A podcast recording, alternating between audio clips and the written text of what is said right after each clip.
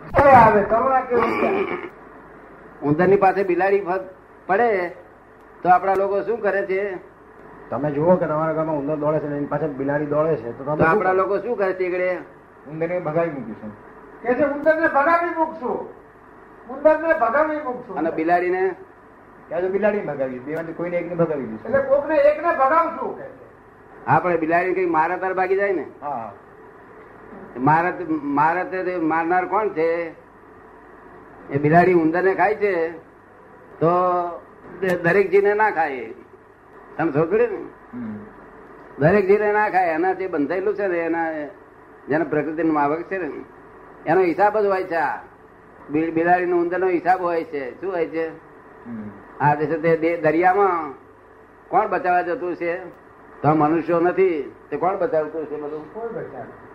કોઈ ના બચાવે? એ માછલું થતા એ મોડું પોડું કરીને ઉપર બેઠું હોય. તે મય માછલી અંદર જયા જ કરે અંદર. મય ગઈ ગયો એટલે બધી ફર ફરી જાય સર. શું? કોણ- કોણ જોખમદારાનું? આપણા લોકો તો બિલાડીને મારો થી તેના હાથ ભાગી પગ ભાગી નાખે પછી એમાં કઈ બને ખરું જોખમદારી ખરી ને? શી જવાબદારી? બિલાડીને પગ ભાગી જાય એટલે શી જવાબદારી? એટલે ખરાબ કામ કર્યું. ખરાબ કામ કર્યું આપણે. એને બિચારી બે બચ્ચા છે ખાવાનું લાઈન ક્યાંથી આપશે? એને પગ ભાગી ગયા બિચારીને. આ અહંકારી એવો પાક્યો તો હું ખોરાક જ ખાવા દીધો. આ નેચરમાં હાથ ગાલશું? નહીં. શું કે છે. નેચરમાં હાથ ગાલવો એ ઇમોશનલ બુદ્ધિનું કામ છે. એ મહાવીર છે તે ના કરે. એ છે તે કરુણા રાખે. ઉંદર ઉપર એ કરુણા રાખે કરુણા રાખે.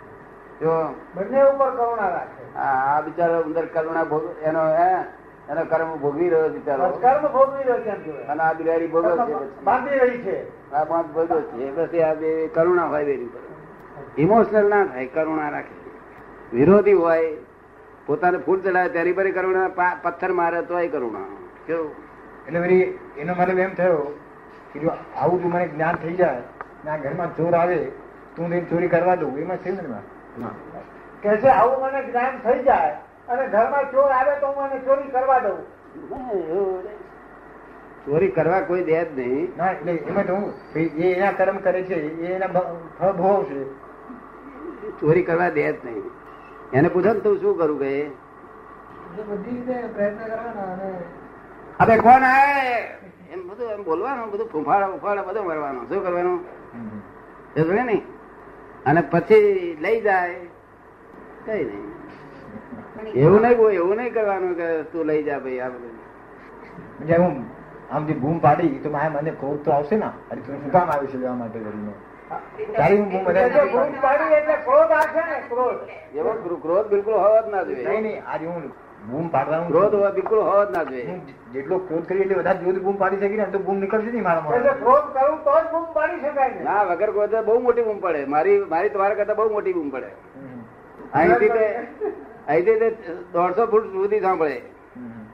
જો શું અને ક્રોધ વાળી વાણી તો ધીમી થઈ જાય. એ રેકર્ડ ઢીલી પડી જાય.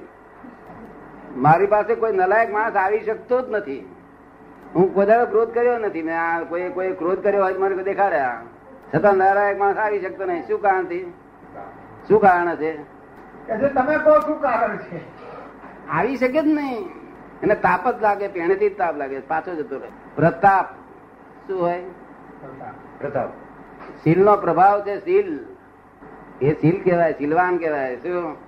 પ્રભાવ ભાગી જાય. ઊભો ના રે ને ચોર બોર કશું ઊભો ના રે ખબર પડે ને? સાપ પણ જતો રે વાઘ પણ જતો રે. તો પણ મોડે બોલે ખરો. અબે કોણ આવ્યું બોલે. જો. અને બોમ્બ પડવાનો હોય તારે શું કરીશ? દીપક પર પડશે. હે? દીપક ઉપર પડશે. તારી પર નહીં પડે? શું તમારે તમને શું લાગે છે? શું કે છે? એનું કેવું ઠીક છે? શું કહ્યું? એનું કેવું બરોબર છે? પોતે હવે દીપક રહ્યો જ નથી ને? પોતે દીપક રહ્યો જ નથી.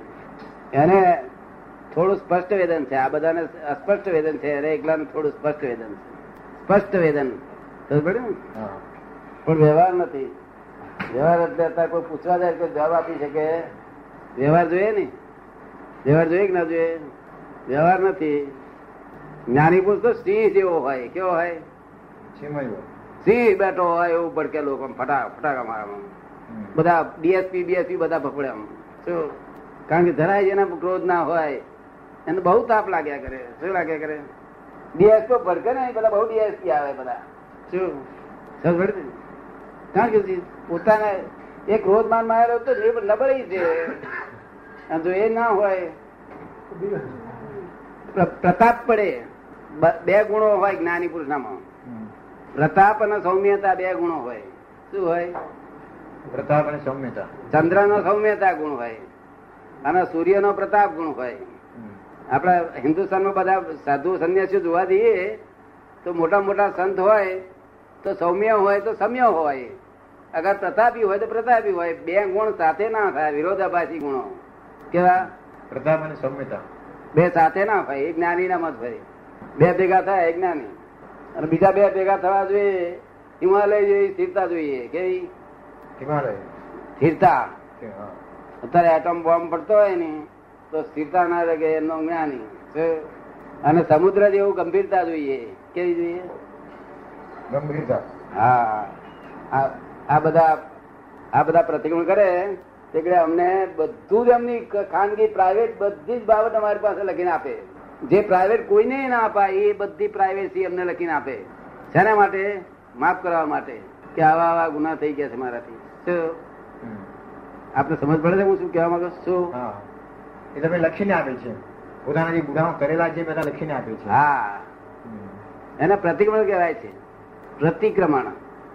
પ્રતિક્રમણ. એટલે જે મેં ગુના થયા તેનો આલોચ એનો છે પશ્ચાતાપ કરું છું આ. હવે નહીં કરું એવું મય નક્કી હોય. સમજ પડી ને? પણ બધા ગુના લખેલા હોય. બધા જ ગુના.